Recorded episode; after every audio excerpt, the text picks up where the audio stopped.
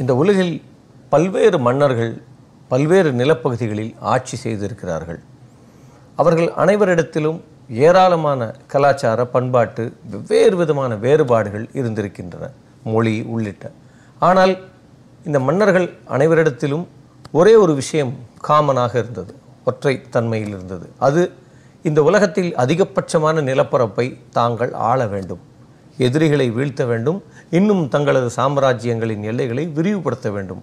இந்த ஒரு விஷயத்தில் இந்த மன்னர்கள் அனைவரும் ஒற்றை நிலையில் இருந்தார்கள் என்று நாம் சொல்லலாம்.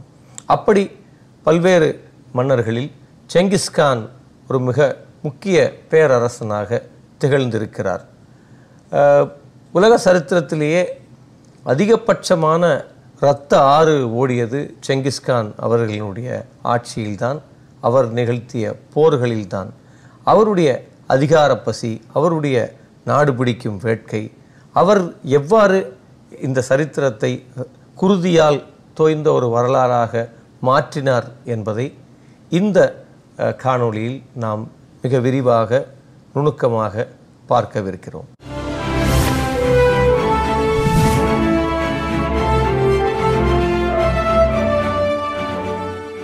செங்கிஸ்கான். உலகின் மிகப்பெரிய ஒன்றிணைந்த நிலப்பேரரசை நிறுவிய மாமன்னன் ஒரு லட்சம் படைவீரர்களைக் கொண்டு பத்து கோடிக்கும் அதிகமான மக்களை ஆட்சி செய்த வலிமை மிகு போர்வீரன். மங்கோலிய பேரரசு என்னும் காலத்தால் அழியாத வரலாற்றை வரலாற்றின் பக்கங்களில் மிக அழுத்தமாய் பதிவு செய்த ஓர் வரலாற்று நாயகன் செங்கிஸ்கான். வரலாற்றில் செங்கிஸ்கானின் பிறப்பு மற்றும் இறப்பு குறித்த ஆதாரபூர்வமான தகவல்கள் இல்லை என்றே சொல்லப்படுகிறது. கிபி ஆயிரத்தி நூற்றி அறுபத்தி இரண்டாம் ஆண்டு ஏப்ரல் முதல் மே மாதம் வரையிலான காலகட்டங்களில் இவர் பிறந்திருக்கலாம் என்று மங்கோலியர்கள் ரகசிய வரலாறு என்னும் நூல் குறிப்புகள் தெரிவிக்கின்றது. மங்கோலியாவின் வடக்கு பகுதியான டெலன்ஃபோல்டாக் என்னும் இடத்தில்தான் செங்கிஸ்கான் பிறந்தார் என்றும் நம்பப்படுகிறது. இந்த இடமானது மங்கோலியாவின் தற்போதைய தலைநகரான உலான்பாட்டர் என்னும் நகரத்தின் அருகே உள்ளது. செங்கிஸ்கானின் தந்தை எசுகேயி காமாக் மங்கோல் எனப்படும் மங்கோலிய நாடோடிகள் கூட்டமைப்பின் தலைவராவார் எசுகேயின் இரண்டாவது மனைவியான ஓவலூன் என்பவருக்கு முதல் மகனாக பிறந்தார் செங்கிஸ்கான். செங்கிஸ்கானின் இயற்பெயர் டெமுஜின் என்பதாகும். பின்னர் இவர் மங்கோலிய பேரரசின் மன்னராக முடிசூட்டிக் கொண்ட பின்னரே செங்கிஸ்கான் என அறியப்பட்டார். செங்கிஸ்கானுக்கு மூன்று தம்பிகளும் ஒரு தங்கையும் இருந்தார்கள். அது தவிர தன் தந்தையின் முதல் மனைவி மூலம் பெக்தர் என்ற ஒரு அண்ணனும் பெலகுதை என்ற ஒரு தம்பியும் இருந்தார்கள். செங்கிஸ்கான் பிறக்கும்போது கையில் ஒரு இரத்தக்கட்டியுடன் பிறந்தார் என்றும் அதனாலேயே பின்னாட்களில் அவர் ஒரு பெரும் போர் வீரராக உருவானார் என்றும் சொல்லப்பட்டாலும் அவரின் சிறுவயதில் அவர் ஒரு பயந்த சுபாவம் உடையவராகவே இருந்து வந்தார். குறிப்பாக அச்சமூட்டும் தோற்றம் கொண்ட மங்கோலிய வேட்டை நாய்களைக் கண்டால் மிகுந்த பயம் கொண்டவராக இருந்தார் செங்கிஸ்கான் செங்கிஸ்கானின் தந்தையான எசுகேயி செங்கிஸ்கானின் ஒன்பதாம் வயதில் அவரைவிட ஒரு வயது மூத்தவரான ஃபோர்டே என்ற பெண்ணுடன் திருமணம் நிச்சயித்து அவர்களின் பாரம்பரிய வழக்கப்படி அந்த மணப்பெண்ணின் ஊரிலேயே செங்கிஸ்கானை விட்டுவிட்டு வந்து விடுகிறார். நீண்ட தூரம் விலகியிருக்கும்படியான செங்கிஸ்கானின் இந்த பிரிவு செங்கிஸ்கானின் தந்தையால் திட்டமிட்டு ஏற்படுத்தப்பட்டது என்றே சொல்லப்படுகிறது. இந்த சூழ்நிலையில் செங்கிஸ்கானின் தந்தையான எசுகேயி அவரது பாரம்பரிய எதிரிகளான துருக்கியைச் சேர்ந்த தாதர் பழங்குடியினரால் உணவில் விஷம் வைத்து கொல்லப்படுகிறார். இதனால் செங்கிஸ்கானின் குடும்பம் மிகவும் பாதிக்கப்படுகிறது. செங்கிஸ்கான் அவருடைய தந்தை யசுகை தனக்கு எதிரிகளாக இருக்கக்கூடிய துருக்கியினுடைய தாதர் இனக்குழுவை சேர்ந்தவர்களால் உணவில் விஷம் வைத்து அவரை வந்து கொலை செய்து விடுகிறார்கள். கொலையுண்ட இயேசுகையினுடைய குடும்பம் நெற்கதியாய் நிற்கிறது. அந்த குடும்பத்திற்கு ஒரு ஒரு தலைவன் இல்லை. ஆஹ், யசுகையினுடைய இரண்டாவது மனைவியான ஓவலூன் அவர்களுடைய அவர்களுக்கு ஐந்து குழந்தைகள். அதில் மூத்தவராக செங்கிஸ்கான் அவர்கள் திகழ்கிறார்கள். ஆனால் தந்தையின் இறப்புக்கு பிறகு அந்த குடும்பத்தை தலைமையேற்கக்கூடிய ஒரு வெற்றிடம் ஏற்படுகிறது. அந்த நேரம் எசுகையினுடைய முதல் மனைவியின் பிள்ளைகளான பெக்தர் மற்றும் பெலுவுதாய் ஆகிய இருவரும் திகழ்கிறார்கள். அதில் பெக்தர் அந்த குடும்பத்தில் தன் தன் தந்தை இறந்தவுடன் மூத்த மகனாக ஆகிய தான் அந்த குடும்பத்தின் பொறுப்பை ஏற்றுக்கொள்வதாக அவர் வந்து அந்த அதிகாரத்தை அடைகிறார். அப்படி அவர் அந்த அதிகாரத்தை அடைகிற நேரம் அந்த குடும்பத்துக்குள் நிறைய குழப்பங்கள் நிலவுகிறது. இவர் ஒரு ஒரு ஒரு கட்டற்ற அதிகாரத்தை அனைவர் மீதும் செலுத்துகிறார்.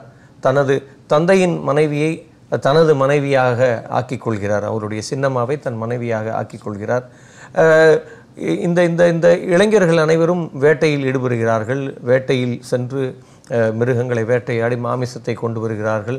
அல்லது அவர்கள் அவர்கள் ஈட்டக்கூடிய செல்வத்தை எல்லாம் பெக்தர் அபகரித்து கொண்டு அவர்தான் அனைவருக்கும் அதை பிரித்து கொடுக்கிறார்.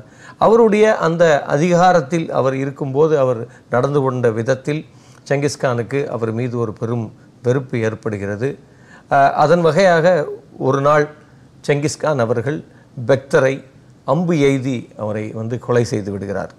அவருக்கு தன்னுடைய மூத்த சகோதரனுடைய நடவடிக்கை பிடிக்கவில்லை. அப்போ அவர் அவர் தன்னை தனது தாயையும் அவர் அபகரித்து கொண்டார் என்கிற அந்த கோபத்தில் பெக்தரை அவர் வந்து கொலை செய்து விடுகிறார். ஆனால் இந்த கொலைக்கு பின் பெலுகுதாய் என்பவர் அவர் வந்து தன் தன் செங்கிஸ்கானுடைய செயலை ஏற்றுக்கொண்டு செங்கிஸ்கானினுடைய படைகளிலும் ஆட்சியிலும் ஒரு பங்குதாரராக ஒரு படை தளபதியாக அவர் வந்து பின்தொடர்ந்து வந்தார் என்பதை நாம் பார்க்கிறோம். அப்போ அன்றைக்கு இருந்த இந்த பழங்குடி சமூகத்தினுடைய குடும்ப அமைப்பு அதற்குள் இருந்த பகை முரண்கள் என்று பல்வேறு விஷயங்கள் தான் செங்கிஸ்கானை அங்கிருந்து உருவாக்குகிறது என்பதை நாம் இதிலிருந்து பார்க்கிறோம். செங்கிஸ்கான் தனது பதிமூன்றாம் வயதில் தனது தந்தையின் பொறுப்புக்கு வருகிறார். அப்போது மங்கோலியாவில் இருந்த பல்வேறு பழங்குடி கூட்டமைப்புகள் இணைக்கப்படாமல் தனித்த பிரதேசங்களாக செயல்பட்டு வந்தன. அப்படி செயல்பட்டு வந்த அவர்களுக்குள் இராணுவ படையெடுப்பு கொள்ளை பழிவாங்கல் போன்ற பிரச்சனைகள் ஏற்பட்டு வந்தன. இந்த மாதிரியான நிலையற்ற அரசியல் சூழல்களை கூர்மையாக கவனித்து வந்தார் இளைஞரான செங்கிஸ்கான் அதற்கு அவரின் தாயான ஓவலுன் அவருக்கு அளித்து வந்த அரசியல் பயிற்சியும் ஒரு காரணமாக இருந்து வந்தது. தனது பதினாறாம் வயதில் தனது தந்தை நிச்சயித்த பெண்ணான ஃபோர்டேவை திருமணம் செய்து கொள்கிறார் செங்கிஸ்கான் ஆனால் திருமணம் நடந்த சில நாட்களிலேயே அவர்களின் வாழ்வில் ஒரு திடீர் திருப்பம் ஏற்படுகிறது. செங்கிஸ்கான் தன்னுடைய பதினாறாவது வயதில் தன் தந்தை நிச்சயித்து வைத்திருந்த போர்தே என்கிற பெண்ணை திருமணம் செய்து கொள்கிறார். ஆனால் அந்த திருமணம் நடந்த நேரம் ஒரு விசித்திரமான சம்பவம் நடக்கிறது. ஏற்கனவே செங்கிஸ்கான் உடைய தந்தை தன்னுடைய இரண்டாவது மனைவியான ஓவலூன் என்பவரை கடத்தி சென்று வந்து திருமணம் செய்து கொள்கிறார். அப்போ இதில் ஆத்திரமடைந்த அந்த மெர்கிட் என்கிற பழங்குடியினர் அதற்கு பழிவாங்கும் விதமாக வந்து செங்கிஸ்கான் அவர்களுடைய மனைவியை கடத்தி சென்று விடுகிறார்கள். அப்போ திருமணமான சில நாட்களிலேயே தனது மனைவியை பறிகொடுத்து நிற்கிறார் செங்கிஸ்கான். அந்த நேரம் கெர் கெரைடு பழங்குடியினர் அவருடைய தந்தையின் நண்பர்களான அவர்கள் ஒரு இருபதாயிரம் படை வீரர்களை கொடுக்கிறார்கள். அவர்களை எடுத்துக்கொண்டு செங்கிஸ்கான் சென்று பெரும் போர் தொடுத்து தனது மனைவியை மீட்டு வருகிறார். அப்படி மீட்டு வந்த ஒன்பதாவது மாதம் போர்த்தேக்கு ஒரு குழந்தை பிறக்கிறது. அந்த குழந்தை யாருக்கு பிறந்தது என்ற ஒரு பெரிய சர்ச்சை அந்த நேரம் நிலவுகிறது. இருப்பினும் அதையெல்லாம் செங்கிஸ்கான் பெரிதுபடு பெரிதுபடுத்தவில்லை. அந்த குழந்தைக்கு அவர் ஜோஷி என்று பெயர் சூட்டுகிறார். ஜோஷி என்றால் விருந்தாளி என்று அந்த மொழியில் பொருள். அதற்கு பின்னால் அவர்களுக்கு மூன்று குழந்தைகள் பிறக்கிறது. சகதை ஒகோடி டொலுய் என்று அவர்களுக்கு பெயர் சூட்டுகிறார்கள்.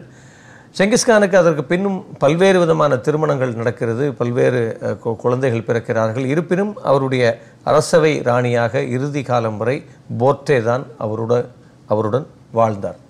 செங்கிஸ்கான் தன் மனைவி ஃபோர்டேவை மீட்டெடுக்க நடத்திய போருக்கு பிறகு கிபி ஆயிரத்தி நூற்றி எண்பத்தி ஆறாம் ஆண்டு மங்கோலியர்களின் கானாக தேர்ந்தெடுக்கப்படுகிறார். இந்த சூழலில் தன் உற்ற நண்பனான ஜமுக்காவுடன் அவருக்கு சில முரண்கள் ஏற்படுகிறது. இதனால் இருவரும் பிரிந்து போர் தொடுத்துக் கொள்ளும் அளவிற்கு பகைவர்களாக மாறுகின்றனர். கிபி ஆயிரத்தி நூற்றி எண்பத்தி ஏழாம் ஆண்டு நடக்கும் அந்த போரில் செங்கிஸ்கான் தோல்வியை தழுவுகிறார். இந்த தோல்விக்கு பிறகு சுமார் பத்தாண்டு காலம் செங்கிஸ்கான் பற்றிய எந்த முக்கியமான பதிவுகளும் வரலாற்றில் இடம்பெறவில்லை என்பதால் அவர் அந்த காலத்தில் எந்த முக்கியமான நகர்வுகளையும் முன்னெடுக்கவில்லை என்றே வரலாற்று ஆசிரியர்களால் நம்பப்படுகிறது. கிபி ஆயிரத்தி நூற்றி எண்பத்தி ஆறாம் ஆண்டு டெமுஜின் மங்கோலியரின் கானாக பொறுப்பேற்றுக் கொள்கிறார். செங்கிஸ்கான் வந்து தெங்கிரி என்கிற மத பிரிவை சேர்ந்தவர். தெங்கிரி என்றால் வான் கடவுள் என்று பெயர். செங்கிஸ்கான் அவர்கள் கடும் மத பற்றாளராக இருந்தார். ஒவ்வொரு முறை போருக்கு செல்லும் போதும் அவர் கடவுளை வணங்கிவிட்டு செல்வதை பழக்கமாக வைத்திருந்தார். ஆனால் மறுபுறம் அவர் கடும் மத அசகிப்புத்தன்மை கொண்டவராக இருந்தார். அவருடைய ஆட்சி காலத்தில் கிறிஸ்துவர்கள் இஸ்லாமியர்கள் பௌத்தர்கள் என அனைவரும் அவரவர்களுடைய மத கோட்பாடுகளின்படி வாழ சடங்குகளை செய்ய எல்லா உரிமைகளையும் அவர் கொடுத்திருந்தார். அப்படி ஒரு அந்த காலகட்டத்திலேயே ஒரு பரந்துபட்ட ஒரு மதச்சார்பின்மையை கொண்டவராக செங்கிஸ்கான் அறியப்படுகிறார். அதே நேரம் பொதுவாக அந்த பழங்குடி சமூகங்களிலே வாரிசு உரிமையை போன்று வரக்கூடிய அந்த பதவிகள் அவர் அதை வந்து அந்த வாரிசு உரிமையின்படி மட்டும் வழங்கவில்லை. மாறாக அவர் அந்த நடைமுறையை தலைகீழாக மாற்றுகிறார். அவர் தகுதி திறமை உள்ள அனைவருக்கும் பதவி என்கிற ஒரு புதிய சாப்டரை ஒரு புதிய சகாப்தத்தை தொடங்கி வைக்கிறார். அப்படி அவர் அந்த பதவிகளை வழங்கியது குறித்து ஏராளமான கதைகள் செங்கிஸ்கானின் வரலாற்றில் பொதிந்திருக்கிறது. ஒருமுறை போர்க்களத்தில் இருக்கும்போது எதிரிகளிடமிருந்து ஒரு அம்பு வந்து செங்கிஸ்கானை தாக்க வருகிறது. ஆனால் அது அதிர்ஷ்டவசமாக அவருடைய குதிரையின் மீது பட்டு அந்த குதிரை இறந்து விடுகிறது. அங்கே இருக்கக்கூடிய அந்த எதிரிகளை எல்லாம் வீழ்த்தி விட்டு எல்லா இராணுவ வீரர்களையும் சிறைப்பிடித்து கொண்டு வருகிறார்கள். அப்படி சிறைப்பிடித்து வந்த இடத்தில் செங்கிஸ்கான் அவர்கள் அங்கே ஒரு கேள்வியை கேட்கிறார். என் மீது குறிபார்த்து அம்பு எய்தியது யார்? என்று கேள்வி கேட்கிறார். ஒரு பெரிய மௌனம் நிலவுகிறது. ஆனால் அங்கே இருந்து ஒரு வீரர் நான் தான் அதை எய்தேன் என்று ஒப்புக்கொள்கிறார். செங்கிஸ்கானுக்கு அந்த துணிச்சல் மிகவும் பிடித்து விட்டது உடனடியாக செங்கிஸ்கான் அவரை தன்னுடைய படைத்தளபதிகளில் ஒருவராக அறிவிக்கும் ஒரு அதிசய நிகழ்வு அங்கே நடைபெற்றது. அதே போல் ஒரு சமயம் தாய்ச்சிட்டுகள் என்கிற பழங்குடியினரிடம் செங்கிஸ்கான் ஒரு பணைய கைதியாக மாட்டி விடுகிறார் அப்படி அவர் அங்கே பணைய கைதியாக இருக்கிற நேரம் அங்கே இருக்கக்கூடிய ஒரு காவலாளி செங்கிஸ்கானை அங்கிருந்து தப்பிச் செல்வதற்கான உதவிகளை செய்கிறார். பின்னாட்களில் அந்த காவலாளியின் மகனான சிலவுன் என்பவரை தன்னுடைய படைத்தளபதியாக அவர் வந்து மாற்றியிருக்கிறார். இப்படி பதவிகளை வாரிசுரிமையின்படி இல்லாமல் அந்த இனக்குழுவுக்குள் இல்லாமல் தகுதி திறமை அல்லது விசுவாசம் என்கிற அடிப்படையில் பல்வேறு நிகழ்வுகள் வந்து நமக்கு செங்கிஸ்கானுடைய வாழ்க்கையில் கிடைக்கிறது. இது ஒரு முன்மாதிரியான ஒரு நடைமுறையாக பார்க்கப்படுகிறது. கிபி ஆயிரத்தி நூற்றி தொண்ணூற்றி ஏழாம் ஆண்டு சின் வம்சத்தினர் கெரைட் வம்சத்தினர் மங்கோலியர்கள் ஆகியோர் இணைந்து தாதர் பழங்குடி கூட்டமைப்பின் மீது போர் தொடுத்தனர். இந்த போரின் ஒரு பகுதியை செங்கிஸ்கான் வழிநடத்தினார்.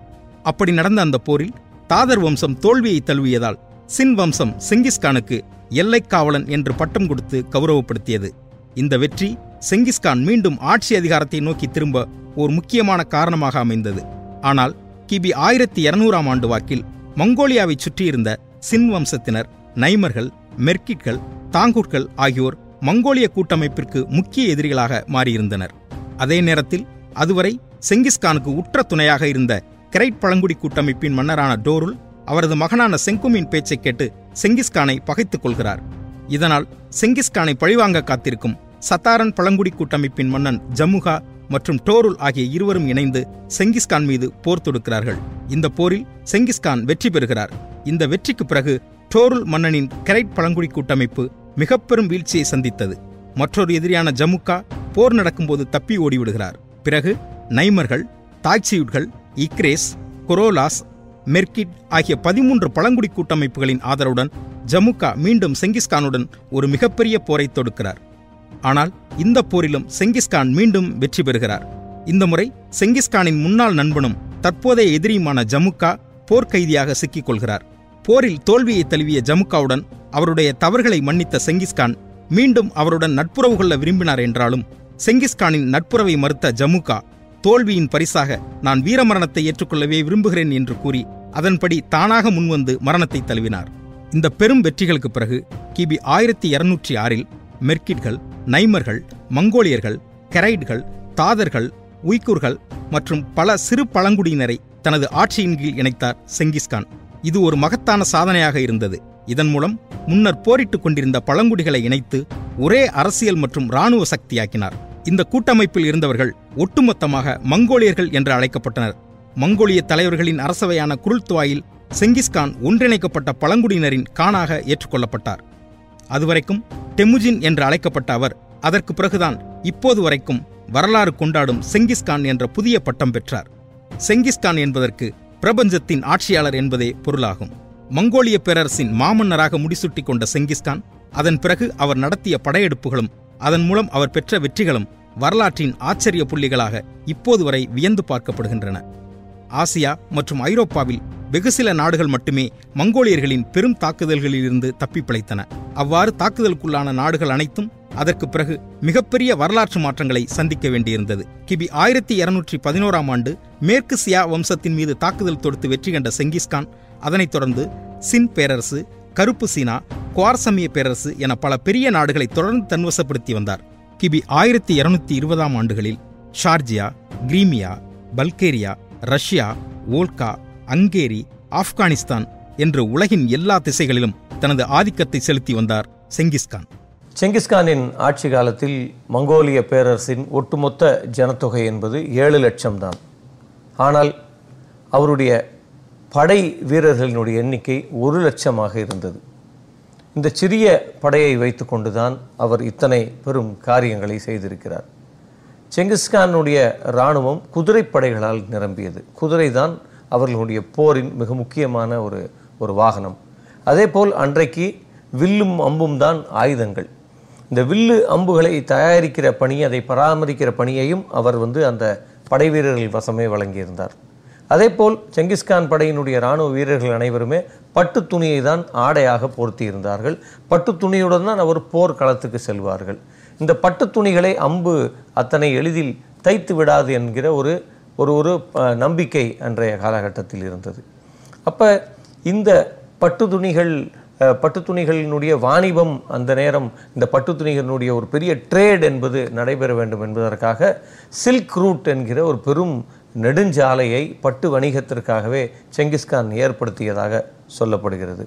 இந்த குதிரைகளை கொண்டு அவர்கள் நீண்ட தொலைவுக்கு பயணம் செய்வார்கள். அப்பொழுது ஒவ்வொரு படை வீரரும் அவர் சேர்த்து சில குதிரைகளை உடன் அழைத்து செல்வது வணக்கம். ஏனென்றால் கடும் பஞ்சமான காலத்தில் கடும் வறட்சியான காலகட்டங்களிலே தண்ணீர் எங்கேயும் கிடைக்கவில்லை என்றால் உடன் வரக்கூடிய குதிரைகளின் கழுத்தை அறுத்து அந்த இரத்தத்தை நீராக பருகக்கூடிய அளவிற்கான ஒரு சூழல் அன்றைய காலகட்டத்தில் நிலவியதாக சொல்லப்படுகிறது. அதேபோல் தூர தொலைவு தேசங்களுக்கு அவர்கள் செல்லும்போது அவர்கள் தங்களுடன் எடுத்து செல்லக்கூடிய ஆட்டிறைச்சி அல்லது மாட்டிறைச்சி இந்த இறைச்சிகளை அவர்கள் தங்களுடைய குதிரை சேனையின் மீது வைத்து அதன் மீது அமர்ந்து கொண்டு நீண்ட தொலைவுக்கு பயணிப்பார்கள். அப்படி பயணிக்கிற நேரம் அந்த கறி என்பது மிருதுவாக மாறிவிடும் என்கிற ஒரு நம்பிக்கை அல்லது பழக்கம் அந்த இராணுவ வீரர்கள் மத்தியில் இருந்ததை நாம் அந்த காலகட்டத்தில் பார்க்கிறோம். மங்கோலிய பேரரசானது உலகின் ஒட்டுமொத்த நிலப்பரப்பில் இரண்டு சதவீத அளவிற்கு பறந்திருந்த பெரும் ராஜ்யமாக உருவாக்கியிருந்தார் செங்கிஸ்கான் உலகின் பெரும் நிலப்பரப்பை ஆட்சி செய்த முதல் பேரரசன் என்ற பெருமையை பெற்றிருந்தாலும் செங்கிஸ்கானின் ஒவ்வொரு வெற்றியும் அதுவரை மனிதகுலம் கண்டிராத இரத்த சரித்திரங்களாக இருந்தன என்ற கடுமையான விமர்சனமும் அவர் மேல் எப்போதும் இருந்து வருகிறது. ஒருமுறை குவாரசாமிய பேரரசு மீது போர் தொடுத்தார் செங்கிஸ்கான் அங்கே ஆட்சி செய்து கொண்டிருந்த ஷா அலாவுத்தீன் முகமது என்பவரின் மீது ஒரு பெரிய போரை தொடுத்தார்.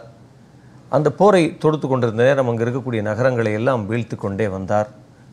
அவருடைய வழியில் ஊர்கஞ்ச் என்கிற ஊர் அவருக்கு முன்னால் வந்தது. செல்வ செழிப்பு மிக்க நகரம். அதை வீழ்த்துவது மிகவும் அவசியம். அப்படி அந்த நகரத்தை வீழ்த்தினார். அங்கே இருக்கக்கூடிய பெரும்பகுதியான மக்களை வந்து அடிமைப்படுத்தி கொண்டார். இளம் பெண்கள் குழந்தைகள் எல்லோரையும் மங்கோலிய வீரர்கள் அடிமையாக கொடுக்கப்பட்டனர். அப்படி நிகழ்ந்த நேரம் அந்த ஊரில் ஏறக்குறைய ஐம்பதாயிரம் மங்கோலிய படை வீரர்கள் அங்கே இருந்தார்கள். அப்போ அவர் அந்த சரணடையா அடையாதவர்களை எல்லாம் கொலை செய்ய ஒவ்வொரு வீரரும் தலைக்கு இருபத்தி நாலு பேரை கொலை செய்ய வேண்டும் என்று செங்கிஸ்கான் உத்தரவிடுகிறார். ஏறக்குறைய பனிரெண்டு லட்சம் பேர் மனிதகுல வரலாற்றின் மிக பெரும் குருதியில் தோய்ந்த பக்கமாக இந்த பனிரெண்டு லட்சம் பேர் ஒரே நேரத்தில் படுகொலை செய்யப்பட்டது வந்து வரலாற்றின் மிக கோர நிகழ்வுகளில் ஒன்றாக கருதப்படுகிறது. செங்கிஸ்கானை பொறுத்தவரை இரு வழிகள்தான். ஒன்று சரணடைந்து விடு அல்லது இறந்து விடு செத்து விடு என்பதுதான். அப்படி ஒரு கொடூரமான மன்னராக செங்கிஸ்கான் ஒரு ஒரு ஒரு ஒரு ஒரு வாளின் நுனியில் ரத்தம் தோய்ந்த ஒரு வாளின் நுனியில் ஒரு ஆட்சியை ஒரு போரை இங்கே நிகழ்த்துவதை அவரது வரலாறு நமக்கு சுட்டி காட்டுகிறது போரில் ஈடுபடும் மன்னர்களின் அப்போதைய சராசரி வயது அதிகபட்சம் நாற்பதாக இருந்து வந்தது. ஆனால் செங்கிஸ்கான் அறுபது வயதை கடந்தும் துடிப்போடு ஆட்சி செய்து வந்தாலும் அவருக்கு பின்னர் மங்கோலிய மன்னராக முடிசூட்டிக் கொள்ளப் போவது யார் என்னும் பிரச்சனை பெரும் சர்ச்சையாக உருவானது. செங்கிஸ்கான் தனக்கு பிறகு இந்த மங்கோலிய பேரரசு தன்னுடைய மூத்த மகனான ஜூசியினுடைய ஆட்சியின் கீழ் கொண்டு வர வேண்டும் என்று அவர் விரும்பினார். ஆனால் அந்த ஜூசியினுடைய பிறப்பு குறித்து நாம் ஏற்கனவே பார்த்தது போல் ஒரு சந்தேகம் இரு இருப்பதால் ஜூசியினுடைய பிறப்பு என்பது மீண்டும் ஒரு விவாத பொருளாக மாறுகிறது. சகதை அதை வந்து ஒரு கடுமையான எதிர்ப்பை தெரிவிக்கிறார். நிச்சயமாக இப்படி ஒரு ஒரு பிறப்பில் ஒரு சந்தேகம் இருப்பதால் இந்த வம்சம் எங்கள் வம்சத்தை தவிர்த்த இன்னொரு வம்சத்தின் நபருக்கு இந்த இந்த ஆட்சி சென்றுவிடக்கூடாது என்பதில் அவர் வந்து கடுமையாக தனது எதிர்ப்பை பதிவு செய்கிறார். அந்த நேரம் அனைவரும் ஜூசியும் சகதையும் ஒப்புக்கொள்ளும் தேர்வாக ஒகோடியை அந்த ஆட்சியில் அமர்த்துவது என்று முடிவு செய்யப்படுகிறது. செங்கிஸ்கானும் அதற்கு விருப்பம் தெரிவித்து ஒகோடியிடம் இந்த ஆட்சி பொறுப்பை அவர்கள் கொடுக்கிறார்கள். இருப்பினும் அதற்கு பின்னால் செங்கிஸ்கான் சகோதரர்களுக்குள் ஒரு சண்டை வந்துவிடக்கூடாது என்பதால் மங்கோலியாவினுடைய பல பகுதிகளை பிரித்து தன் மகன்களுக்கு ஆட்சி செய்ய கொடுக்கிறார். இருப்பினும் இந்த ஒட்டுமொத்த மங்கோலிய ஆட்சி ஒகோடி தான் அதற்கு கானாக இருக்கிறார். அதற்கு கீழ் மன்னர்களாக ஜோசியும் சகதையும் இரு இருந்து அப்படியாக ஒரு ஒரு ஒரு ஒரு இந்த இந்த இந்த இந்த பெரும் பேரரசு சிதைந்து விடாமல் அதை அது உருகுலைந்து போகாமல் அதை அதை அதை அதை மேனேஜ் பண்ணி அதை நிர்வாகமாக அதை மாற்றி அதை அடுத்த தலைமுறையின் கையில் கொடுத்தார் செங்கிஸ்கான் சுமார் அறுபத்தைந்து வயது வரை வாழ்ந்த செங்கிஸ்கான் கிபி ஆயிரத்தி இருநூற்றி இருபத்தி ஏழாம் ஆண்டு மறைந்ததாக சொல்லப்படுகிறது.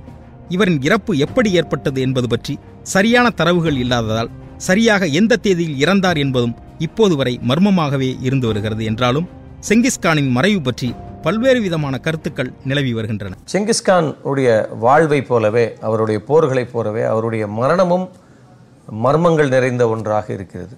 பல்வேறு விதமான கதைகள் ஆருடங்கள் வரலாறு முழுவதிலும் செங்கிஸ்கானின் மரணத்தை பற்றி நிலவுகிறது. ஒன்று அவர் போரில் இருக்கும்போது அவர் வந்து போரிட்ட இடத்தில் போர்க்களத்தில் இருந்ததாகவும் இன்னொன்று அவர் குதிரையிலிருந்து வழுக்கி விழுந்து அவர் இறந்து விட்டதாகவும் இன்னொன்று அவர் வயது மூப்படைந்து தொடர்ந்த பயணங்களால் சோர்வடைந்து இறந்து போனார் என்றும் அவருடைய மரணம் குறித்து பல்வேறு விதமான த ஆருடங்கள் தகவல்கள் நிலவி வருகிறது. இன்னொரு பக்கம் தன்னுடைய மரணத்தை இந்த உலகுக்கு அறிவிக்க வேண்டாம் என்று செங்கிஸ்கான் கூறிய பல்வேறு தகவல்கள் நிலவுகிறது. தான் இறந்துவிட்டால் தான் இல்லை என்பது தன் எதிரிகளுக்கு தெரிந்தால் தன் நாட்டின் மீது போர் தொடுத்து விடுவார்கள் என்பதால் தன்னின் தன் இறப்பை அறிவிக்க வேண்டாம் என்று செங்கிஸ்கான் தன் படை தளபதிகள் என்று கூறியதாக ஒரு கருத்து நிலவுகிறது. அதேபோல் ஒரு இளவரசி அவரை ஒரு சிறிய வாள் கொண்டு அவரை வந்து கொலை செய்து விட்டதாகவும் இன்னொரு க கதையும் நிலவுகிறது. இப்படி செங்கிஸ்கானுடைய வாழ்வென்பது ம- நிறைய மர்மங்களால் நிரம்பியதாக இருக்கிறது. நிறைய வரலாற்று ஆசிரியர்கள் விதவிதமாக அவருடைய மரணத்தை புனைந்து எழுதியிருக்கிறார்கள். இதில் எது உண்மை அல்லது அவர் எங்கு இறந்தார் என்கிற இடம் உள்பட எல்லாம் ஒரு பெரிய குழப்பமாகவே உள்ளது.